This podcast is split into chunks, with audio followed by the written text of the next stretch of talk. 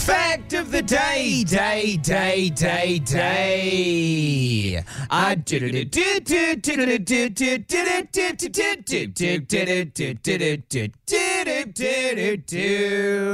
Today's fact of the day. This came to me, Kelly. Kelly messaged me on Instagram saying, Hey there, I wondered if this might make an interesting fact of the day. I've just been watching Splash with my uh, daughter. The movie about the mermaid. Correct. Tom Hanks, Daryl the Hannah. 80s. It's from the 80s. And Tom Hanks's character is tr- is trying to quickly get a blood test for him and Daryl Hannah so they can get married. Okay. I've Googled it, and apparently in the States, you needed to get a blood test before you could get legally married. What? And so I've done some further investigation. Now, granted, not super in depth, but I can't find anywhere that it says New Zealand ever required a blood test before getting married. right. This seems to be a United States heavy issue. Why though? What are they looking for in there? Syphilis. What?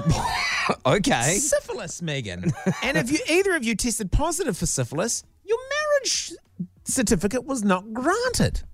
Really? Because, of course, people do not have sex before they get married. That was the idea of it. This is how Right. like, archaic And is it still a thing? But what about their freedoms? Well, who knows? uh, so it happened in a lot of places uh, around America.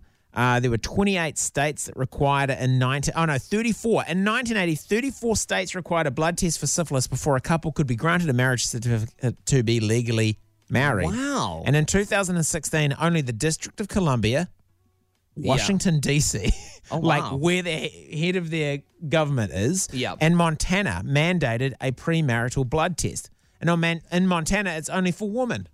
Oh, of course it is. it is. How wild is this? The guy didn't like it, so he changed the law to suit himself. Yeah. Yeah, He's like, basically. well, I'm riddled, but uh, Check her. yeah. So it started uh, in, like after World War II in America. Apparently, that whole um, baby boom, free love, Yeah. people getting out there and being like, "Well, heck, there could be Wow. another war and we could all die like our friends just did." Yeah. Uh, in theaters of war, let's have some let's have some fun times. Time. Led to an increase in STIs. Huh. And everybody was of this belief that if you had an STI, you shouldn't be allowed to be married because you could give it to your partner. Or the idea was you're going to be getting married. Of course, you'll be having a baby straight away, and we can't have it being passed on to the babies, to the unborn fetuses. Was there is- no treatment? So there was, uh, but a lot of people wouldn't get it because of the shame attached to it. Right. The shame, like going to get married and having a blood test before you could be allowed to be married. You wouldn't be um, That's crazy. granted your marriage certificate. Wow. So yeah, in some places it's, it was still happening in, in the eighties, and that's why it was happening in this In this movie. in this mo- in this movie that was Wild. set in the eighties.